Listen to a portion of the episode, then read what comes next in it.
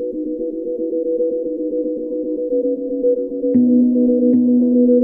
you.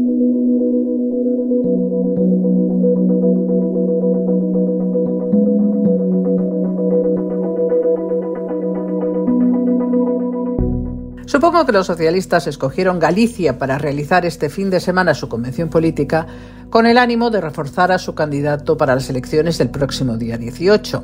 Sin embargo, tengo serias dudas de la eficacia electoral de un encuentro que más parece la versión política del suicidio colectivo del reverendo Jones y sus seguidores en la Guyana.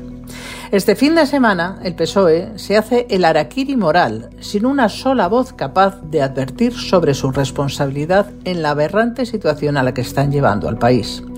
Hemos llegado al punto delirante en que los golpistas como Puigdemont dictan al Parlamento el contenido de las leyes y los antiguos terroristas como Tegui se declaran víctimas de la justicia. Este sin Dios ético y moral se lo tenemos que agradecer al PSOE. Yo animaría a los congregados en La Coruña a recordar a Pérez Rubalcaba con aquellas declaraciones proféticas sobre el peligro de acabar siendo como sus socios indeseables. En sus urgencias por conceder la amnistía a los golpistas que le mantienen en Moncloa, Pedro Sánchez no solo les ha comprado el relato, ahora es el gobierno quien lidera la campaña de acoso a nuestro Estado de Derecho que hasta ahora solo seguían las minorías radicales. Este viernes, una vicepresidenta del Gobierno acusó de prevaricación al juez que investiga el caso Tsunami y que mantiene imputado a Carles Puigdemont. Las obligadas rectificaciones que vinieron después no ocultan el fondo de la estrategia socialista. Este juez en concreto y el Poder Judicial en su conjunto se han convertido en sus enemigos porque tienen la mala costumbre de aplicar la ley. La próxima semana tendrá que comparecer en un juzgado la antigua directora del CNI, Paz Esteban fue cesada a raíz de un informe fake sobre supuestas escuchas ilegales al independentismo.